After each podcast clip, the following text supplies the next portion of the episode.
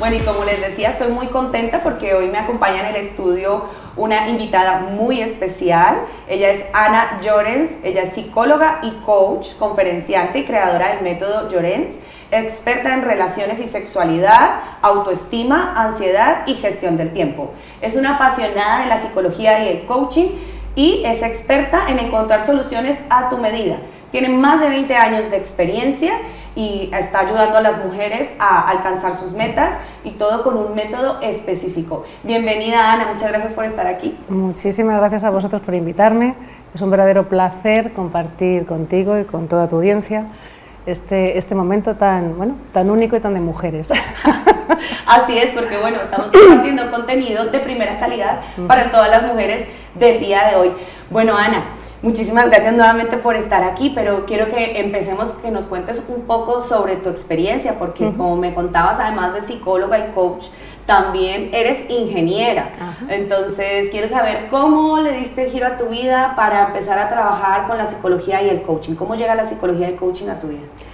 La psicología, bajo mi punto de vista, es el centro, el para qué hacemos todo lo que hacemos y llegar a entender esa motivación que tenemos todos dentro el llegar a entender, bueno, qué nos hace felices a cada uno de nosotros es fundamental.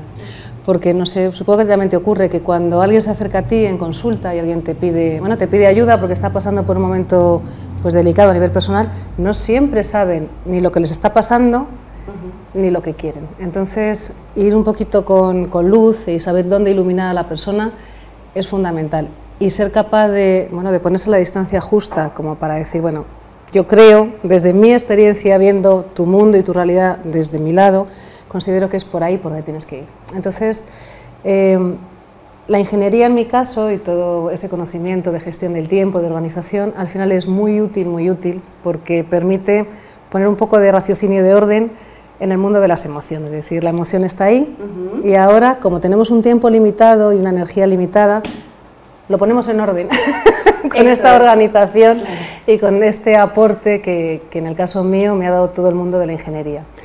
Entonces volvemos al mundo de las emociones, volvemos al mundo de la psicología, le damos el punto del coaching que es fundamental y la sexología, que también es una gran pata en todo, en nosotros mismos, en las parejas, en, en todo. Claro, las relaciones, porque al final es como tú dices, ¿no? Es todo un centro, o sea, todos son como diferentes áreas, pero todo es un todo. Realmente eso, eso es. Bueno, y me encanta tener una colega que, al igual que yo, también es coach, porque debo decir que hay muchos mitos con respecto a qué es la psicología, qué es el coaching, para qué sirve una cosa, para qué sirve la otra, si hay intrusismo laboral o no. Yo soy de las que creo que las dos herramientas son bastante útiles y que, claro, sirven, como bien lo has dicho, en, determinados momentos, pero que se acompañan la una a la otra. Incluso el coaching no existiría sin la psicología y yo diría que, bueno, no viceversa, pero se, se fundamenta en, en la psicología. Entonces, ¿Tú crees que ellos van de la mano o son cosas separadas? Yo creo que se complementan. Es decir, al final, bueno, cuando tienes una persona a la, que, a la que la acompañas y la ayudas en su proceso personal, utilizas todas las herramientas que tú tienes en tu, en tu baúl de herramientas. Entonces de ahí tiras, pues, en algunas ocasiones con mindfulness, en otras con relajación, con meditación, con la psicología, con todo. Entonces, ¿cómo se complementa la psicología y el coaching? Pues se complementan muchísimo. El coaching trabaja mucho desde el presente y enfocado hacia el futuro. Pero muchas veces la persona tiene cosas que sanar. Sí. Entonces, si trabajamos solo desde el coaching, puede que vayamos un poquito al pasado, pero lo justo. Sí, no nos quedamos. lo justo, no nos quedamos, claro, porque también es un charco en el que como coach, pues no la persona que son los coach, bueno, pues no es su campo, es decir, no está en el alcance de lo que tiene que hacer. Como psicólogas nos podemos permitir el decir, vale, te acompaño, vamos al pasado, exploramos un poquito ahí, sanamos si hace falta y juntos volvemos al presente para continuar. Es decir, son completamente complementarios. ¿Se puede ser solo coach? Sí. ¿Que siendo coach el ser psicólogo es un valor añadido grandísimo? Sí. Eso es. y como psicólogas que somos, tener además esa herramienta del coaching, pues es algo muchísimo más potente, es decir, no están regañados en absoluto, desde mi punto de vista. Desde mi punto de vista, igual son complemento. Y bueno, y para las personas que están pensando en empezar un proceso terapéutico, ¿Cómo saber si mi caso es de coach? O sea, en el caso de no tengan la fortuna de estar con una psicóloga y coach como Como nosotras. Pero, ¿cómo saber si, si lo mío es para ir a un coach o para mejor empezar terapia psicológica? Muy diferente. Pues es una pregunta un poco... Mm, a ver, lo ideal sería ir a un psicólogo coach. Eso. No estamos haciendo propaganda, pero un poco. Bueno, eso es lo ideal realmente, es decir, porque así en, el, en, nuestro caso siempre vamos a saber hacia dónde orientarlo, si más hacia el mundo de la psicología o del coaching. Ahí me quedo. No, yo te diría que el complemento de las, de, las dos, de las dos formaciones en una. Es decir, realmente con la psicología se puede llegar, se cumple un espectro mucho más amplio. Es decir, al final el coach trabaja sobre retos, no sobre personas. Entonces, si tienes un objetivo muy concreto y quieres algo muy concreto, pues puedes empezar con un coach. Es decir, tengo muy claro que, no sé, quiero cambiar de trabajo. Pues bueno, eso sí se podía trabajar desde el coaching. Ahora, como empecemos a rascar y veamos que hay algo debajo, sí, ahí, ahí ya, a lo mejor al psicólogo, claro que quizás te pueda acompañar mejor un psicólogo. ¿no? Entonces, es decir, depende un poco de qué te estés planteando en este momento de tu vida y si es una cosa muy concreta, un reto, o si es algo que, bueno, que, requiere, que tú sientes que requiere de un trabajo más profundo. Eso es. Entonces sería, si es más profundo, psicólogo. Y si es algo muy puntual, muy puntual. el coach. Pero en caso de duda, psicóloga coach. Ellos. tal cual. Bueno, también eres experta en relaciones y sexualidad y hoy en este programa vamos a abordar ese tema en programas siguientes, si Ana quiere volver, hablaremos sobre gestión del tiempo, porque además sé que tienes un método también específico para eso, autoestima y demás. Pero esta vez quisiera que nos enfocáramos ahí porque hay muchos mitos, hay muchos tabúes, también sobre la sexualidad femenina. Entonces, bueno, vamos a hablar un poco de esto. Por ejemplo, hay mujeres que debido a diversos motivos nunca han experimentado un orgasmo en su vida. ¿Eso con qué puede estar relacionado? Pues está relacionado muy probablemente en la mayoría de los casos porque no se han dedicado tiempo a la exploración. Ajá. Claro, es decir, ¿con, qué estamos comparando? Estamos comparando con, con el mundo masculino. Sí, ¿no? claro. Es decir, los hombres tienen como muy interiorizado en su, en su desarrollo como de niños a hombrecitos, adolescentes, ese desarrollo, esa proximidad con el pene, con los genitales, con la masturbación, es algo normal y natural. Pero ¿qué nos ocurre a las mujeres? Que nos cohiben. Bueno, quizás... De alguna manera. Claro, educacionalmente y, yo creo que yo soy mayor que tú. Pero no, generacionalmente. yo me he dado cuenta que en Latinoamérica somos, o sea, así seas un poco mayor, la generación yo creo que, que influye, o sea, es muy similar, porque yo me doy cuenta que aunque yo tengo una edad que aquí, digamos, me, doy cuenta que una persona de 30, 32 años todavía se considera muy, muy joven. Pero mi comportamiento, mi cultura al ser latina, es como de una mujer mayor, ¿sabes? Porque te cohiben por la religión, por las pautas de crianza, por los prejuicios, en lo que tú dices. eso es. A cohibirte, a ser una a no explorar, a no explorar y, con perdón aquí, pero como que, que tenemos que ser iguales a la Virgen María, porque de ahí viene, ¿no? de ahí viene la figura de la mujer perfecta, es la Virgen María. Entonces la Virgen María, pues que se iba a explorar o lo que sea, o masturbar. No, por favor. Entonces, ¿puede haber mujeres que nunca hayan experimentado un orgasmo? Puede ser. Es decir, en el caso de los hombres, eh, bueno, toda su zona erógena, la zona más erógena de todas es el pene, todas las terminaciones nerviosas que tienen ahí. Si buscamos el, el símil, es decir, el equivalente con la mujer, estás hablando del clítoris, no de la vagina. Con lo cual, claro, decir, si solamente estamos pensando en la penetración pura y dura, para el hombre es maravilloso, siempre que tenga una... decir, porque toda la, todo el roce y toda la estimulación se produce en su pene, que tiene todas las terminaciones nerviosas maravillosamente bien, para él, claro, pero ¿qué ocurre en la mujer? En la vagina apenas sí tiene, es decir, únicamente las ramificaciones del clítoris, que bueno, pues tiene su ramificación en todo el interior de la vagina unas poquitas y en la vulva el resto. Entonces, si solo nos centramos en penetración, pues es muy probable que la mujer no haya llegado solo así a tener un orgasmo. Si la mujer durante su desarrollo tampoco se ha explorado, no se ha dedicado tiempo a ver qué sucede, cómo siente, pues cuando tenga relaciones es muy probable que no sepa por dónde empezar. Independientemente de que tenga relaciones con un hombre o con una mujer, es decir, no... No sabe por dónde La otra persona no sabe porque no tiene una bola de cristal para saber qué punto tiene que tocar y cómo tocarlo y la mujer en sí misma, si no ha tenido una cierta libertad para explorar su, sexualidad, pues tampoco sepa por dónde andarse. Vas, a ver. Mm. Con lo cual, señoras, dedíquense tiempo, dedíquense tiempo, que es una cosa necesaria completamente. Así es, es necesario. sí. Eh, y entonces, ¿tú dirías que la impotencia sexual femenina existe?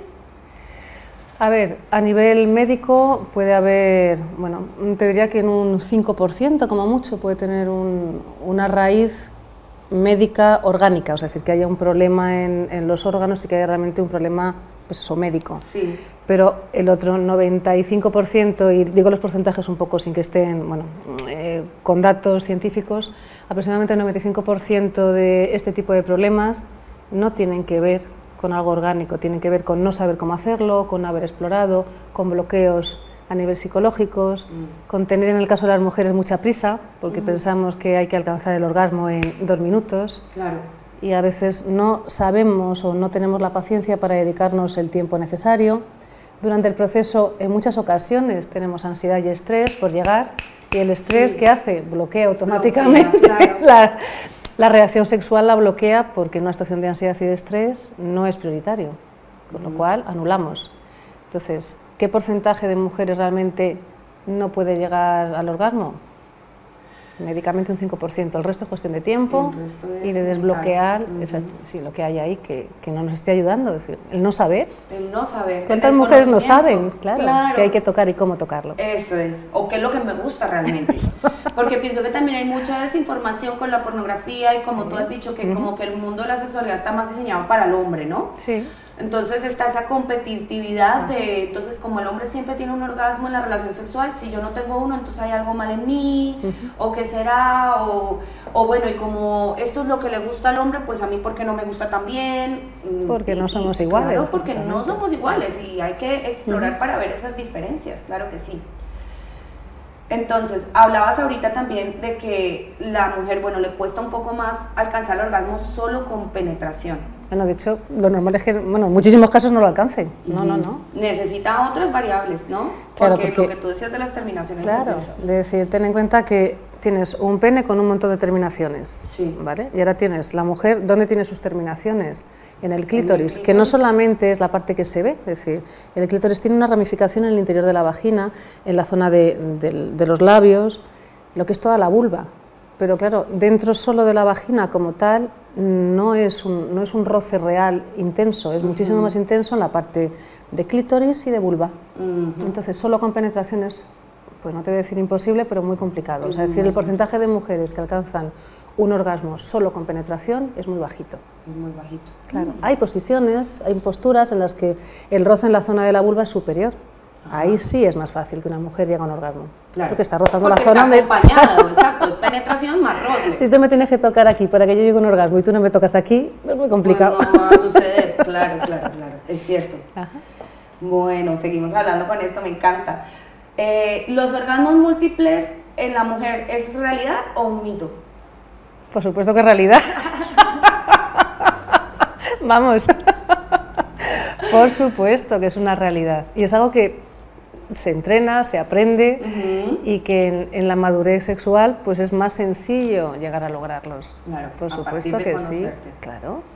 Es decir, ahora es muy complicado que solo con penetración y con prisa se pueda alcanzar. No. pero si tú te dedicas el tiempo, todo el tiempo del mundo, sola o en pareja, pues ¿por qué no?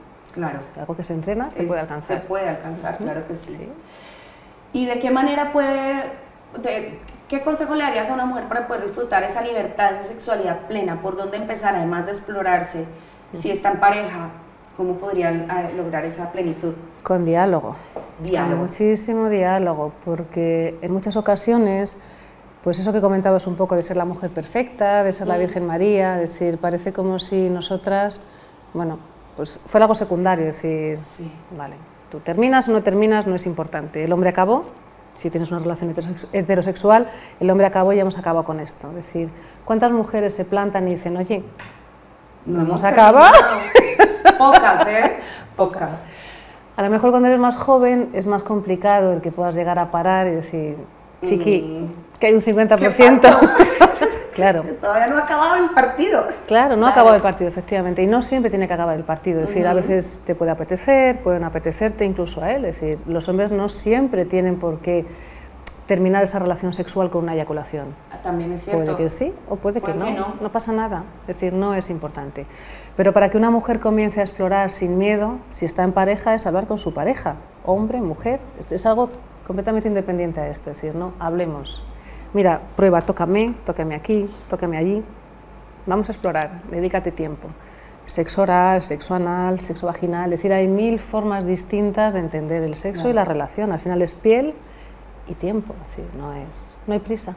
¿Y tú recomiendas que esas conversaciones se tengan en cama o en otro, o digamos en una cena romántica? Porque sobre todo con los hombres es un tema difícil de abordar, el decir, digamos, una relación heterosexual, no, es que no me siento todavía plena contigo. Claro, el hombre como tiene su orgullo basado en la sexualidad, pues tiende a sentirse incómodo y ya después se bloquea y los bloqueos para después la relación. ¿Tú dónde recomiendas que se haga esa conversación?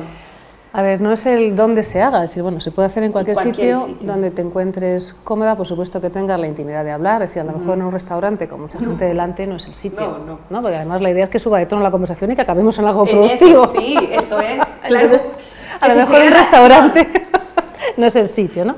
A lo mejor el sitio adecuado es en casa tranquilamente, tomando una copa en el sofá, no lo sé, pero ¿cómo plantearlo sí es importante? Ah, ¿Cómo? Porque tal y como te estabas comentando, es decir, si, pero tanto en el hombre como en la mujer, es decir, si yo siento que tú me estás atacando y me estás diciendo, mm, no me satisface sexualmente. Mm. Claro, si yo empiezo mi conversación así... Ya perdiste. Claro, ¿qué es lo siguiente que tú vas a hacer? Cerrarme. Defenderte. En cambio, si yo te lo planteo de una forma donde sea un reclamo productivo, es decir, donde yo te lo diga de lo que a mí me pasa con lo que, con lo que estamos viviendo ahora es que bueno, me gustaría sentirme más querida, me gustaría llegar a explorar mi sexualidad, porque aunque tú lo haces muy bien, mm, a mí me está faltando un poco y quizás tú podrías ayudarme en esto que me está faltando, porque eres mi compañero, mi compañera, y contar con tu apoyo y contar contigo en esta parte importante de mi vida para mí sería fundamental. ¿Qué te parece si, aunque no sepamos ninguno de los dos, aunque tú seguro que sabes mucho más que yo de esto, vamos explorando poquito a poco, con muchísimo cariño, a ver, no sé, si esto nos lleva a un sitio distinto? Wow, es como ¿Te suenan las palabras, es el discurso, es la clave. Ahí estamos. Así como me lo has dicho, me has dicho. Te han dado ganas de probar, decir, voy grabada para utilizarla. Pero al final es esto, es decir, no, no te lanzo contra la cara el decir yo no soy capaz y la culpa es tuya. No, yo no sé cómo hacerlo mejor de lo que lo estoy haciendo hasta ahora. Te pido que me ayudes y me acompañes con muchísimo cariño a ver si juntos podemos llegar a un sitio donde yo sola no estoy sabiendo llegar. Ya, eso. Y desde ahí, apóyame, por favor. y vamos donde vayamos. Exactamente. eso se trata. Sí, sí, sí. Y bueno, ¿y qué opinas del uso de los juguetes sexuales? Eh, yo soy fan. Fan. Yo soy fan. ¿Y en solitario o en compañía? De las dos maneras. De, ¿no? o sea, de la misma forma que la sexualidad se vive en solitario, en pareja, pero además sin ningún tipo de tabú. Es decir, no pasa nada estando en pareja, en una relación de pareja, el que bueno, pues un día que no te ves o digas, oye, aquí tengo... esto y lo he usado o lo voy a usar y no pasa nada, no es una competición, ni muchísimo menos. no es una competición. No es una competición entre tu pareja y los juguetes sexuales, es decir, no. Es un complemento más que tenemos, como lo que, lo que hablábamos antes de tengo mi baúl con herramientas para el coaching, para la psicología, es decir, esto es igual. Tenemos una relación de pareja, vivimos nuestra sexualidad, y en esa sexualidad que vivimos nos ayudamos de lo que tenemos. Eso es. Entonces, juguetes sexuales, por supuesto. Claro que sí. Se pone encima de la cama o donde estés y decir, venga. Y venga, vamos a usar eso. Elige. Y sin cohibirnos ni nada, ni lo que tú dices. O sea, es muy, es muy importante eso, tener en cuenta, no estamos compitiendo. Para nada. Somos somos un equipo, venga, trabajemos juntos por, por eso, para complacerte y que me complazcas y quedemos todos felices. y es muy divertido, o sea, es decir, cuando se consigue, pero claro, para eso hace falta mucho diálogo. Sí. Porque si hay un rechazo, uno de los dos siente que realmente él está se siente agredido, decir, oye, ¿qué pasa? Que tienes que utilizar sobre todo suele pasar más en el mundo masculino que en el femenino. Entonces, decir, cuando tienes, pues eso, un pene de goma. Sí, exacto. y se pone encima de la mesa. Y dice como, ah, no es suficiente conmigo. Exactamente. ¿Por qué no te es suficiente conmigo? Decir, bueno, pues porque para empezar, como mujer que soy, mis zonas erógenas son las que son, y sexualmente quizás no necesite tanto una penetración vaginal como otro tipo de excitación. Entonces decir, bueno, pues se pueden ver opciones, decir, vamos a jugar con lo que tenemos y lo ponemos a disposición de la relación. Exacto, a disposición de la relación, me encanta. Bien. Bueno, eh, otra pregunta por aquí. ¿Se puede desarrollar adicción? Bueno, ese es otro tabú, ¿no? Como que si empiezo a usar, em, digamos, además de juguetes sexuales, también hay lubricantes.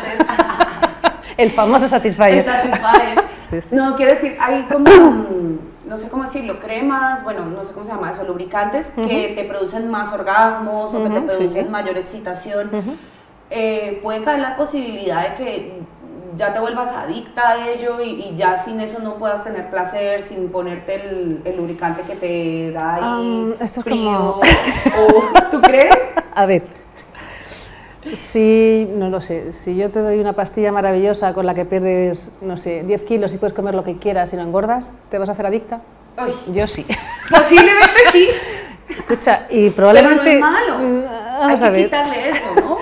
¿Qué ocurre? que con estos, con estos potenciadores lo que se consigue, en muchos casos lo que se consigue es que el tamaño del clítoris y todas las terminaciones nerviosas de la zona eh, crezcan un poquito de tamaño.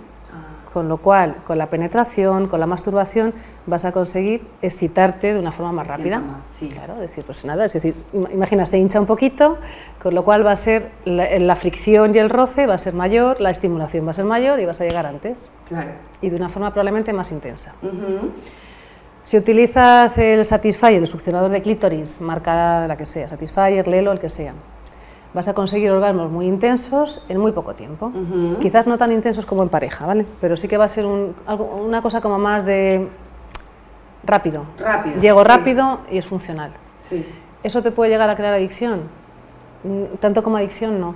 Lo que ocurre es que tu cerebro va a aprender un camino muy rápido de obtener el, placer. Entonces es muy probable que cuando no tengas ni el potenciador y cuando no tengas el succionador de clítoris, te cueste más llegar. Te habitúas al camino fácil y a tu cerebro, cuando se lo quitas, le cuesta un poquito más llegar. Ah, eso era lo que me refería. ¿Puede que sí ocurra? Esto yo sí que me encuentro en consulta personas que me dicen, desde que utilizo el succionador de clítoris, tengo muchos más problemas para alcanzar el orgasmo en pareja. Claro. ¿Qué hago? Seguirlo usando. Claro, hay una opción, es decir, síguelo usando, le integras como parte de tu relación de pareja. O, bueno, valora si estás una temporada sin utilizarlo. Ah, bueno, y se vuelve y se acostumbra Claro, y vuelves otra vez a tu camino de antes, o haces algo intermitente, de a veces lo usas, a veces no, es decir, es un poco valorar. Pero efectivamente, si tú a tu cerebro le das un camino fácil para llegar a algo, no, es adicto, pero ojo. Sí, sí, sí, lo que Es la pastilla de los 10 kilos, que yo me la tomaría. El camino rápido, siempre el cerebro va a querer el camino rápido, eso sí es cierto. Ahora, ¿te inhabilita para el otro camino? Tampoco te inhabilita. No, es que te inhabilite, lo que pasa es que va a ser más lento. Sí. Vale, vale, genial. Bueno, ¿es recomendable compartir nuestras fantasías sexuales con la pareja? Por supuesto.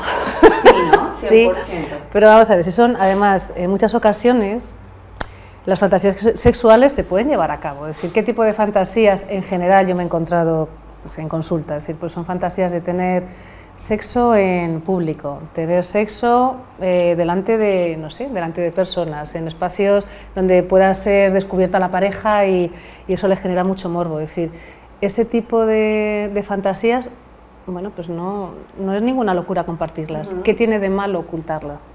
¿Qué hay de malo ahí? Si hubiera algo que realmente sea algo que dices esto no está bien, a lo mejor sí que hay que consultar a un psicólogo, a un sexólogo y hay que ver qué está sucediendo, ¿no? Pero siempre y cuando las fantasías estén dentro de, bueno, de lo que son fantasías, de la, ilusión, incluso de ese morbo de lo comparto con mi pareja y a ver, podemos llegar a llevarlo a cabo, ¿por qué no? Sí, sí, sí, sí. Está bien. Siempre y cuando no sean cosas que ya rayen, ya lo patológico. En las filias, ¿no? Claro, exactamente. Que ya roce algo patológico que ya, mm, bueno, no que ya no concuerde con una relación o esto, claro. que en ese caso a lo mejor tu pareja sí te puede decir vamos a consultar a un especialista porque esto no está correcto, esto no está bien. Eso es. Pero otras cosas de qué te parece si, no sé, lo hacemos en un sitio que nos puedan pillar, en un sitio público, es decir, ¿Por qué no compartir esas fantasías? O me apetece que te disfraces de, no sé. Exacto. Claro, y además eso es lo que tú dices, te permite explorar. Totalmente, ¿por qué no? sí. Claro que sí. O quiero que hagamos que somos dos desconocidos, es decir, son el tipo de fantasías que, bueno, a mí me las han comentado en muchas ocasiones distintos tipos de, personas y están dentro de lo habitual. De lo común. Sí. Pero que igual no están, o sea, como el sentido común, ¿no? No es tan común como lo de, los sentidos. o sea, están ahí, pero hay que seguir rompiendo con el tabú con el diálogo abierto. Hablarlo con la pareja sin ningún problema, no es un problema. Bueno, y como decías ahora, también eres terapeuta sexual. ¿En qué consiste o qué puedo yo esperar en una sesión de terapia contigo? Pues quitarte los tabúes, desinhibirte y empezar a explorarte y a quererte mucho más. Está muy, muy, muy ligado al tema de la autoestima. Claro, porque cuando... Sí, es decir, empezar a legitimar lo que yo siento, lo que, lo que necesito en todos los aspectos. Porque cuando tú exploras tu parte sexual y exploras lo que tú eres, lo que tú necesitas, estás muchísimo más centrada y mucho más alineada contigo mismo para enfrentarte a, bueno, a conocer otras personas a nivel de pareja, por ejemplo. Sí.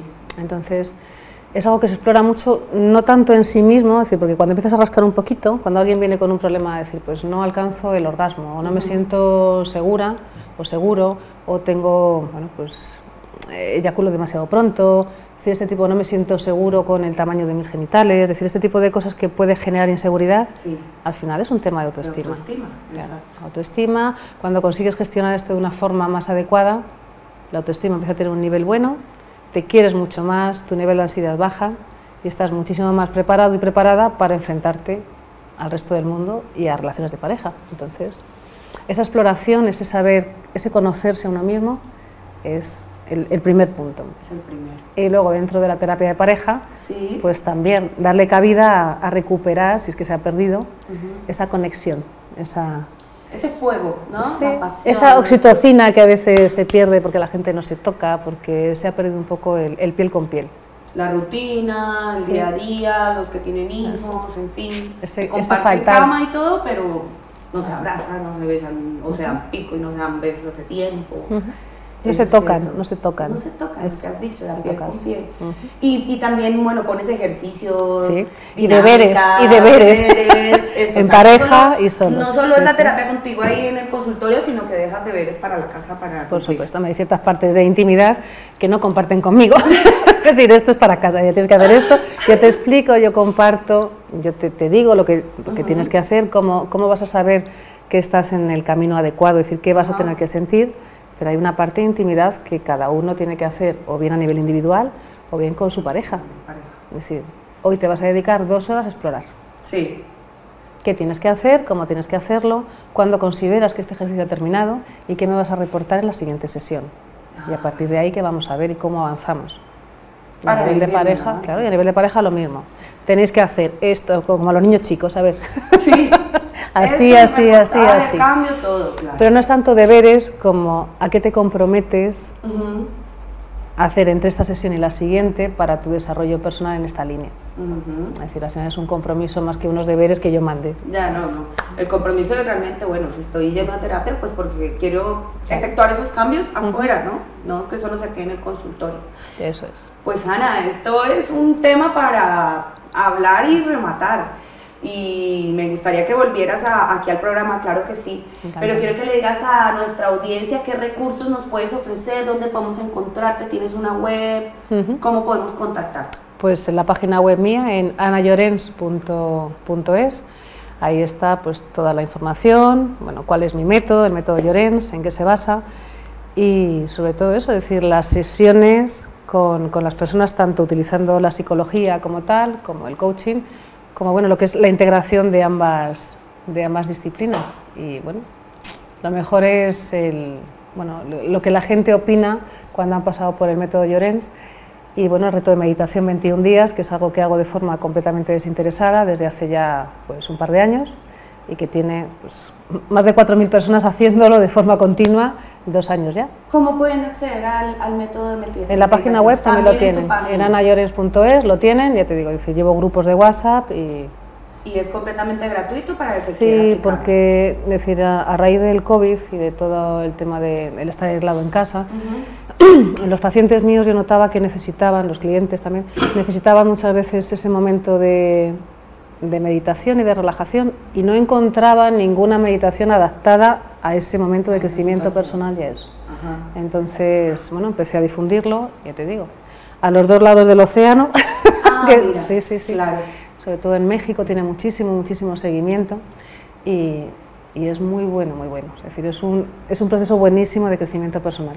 Buenísimo. Bueno, pues muchas gracias. Tenemos este recurso gratuito que nos ofrece Ana Llorens. Entonces ya saben, búsquenla en su web, pueden contactarla. También aquí abajo de este video pondré sus redes sociales, su LinkedIn, su correo para que también la puedan contactar y poder tener una sesión personalizada con ella o en pareja. Ya, veremos de, acuerdo a sus necesidades. Pues Ana, ha sido un placer tenerte aquí, de verdad, invitadísima, esta es tu casa, queremos que vuelvas. Muchísimas y, gracias. Y nada, pues nosotros continuamos con el programa. Muchísimas gracias.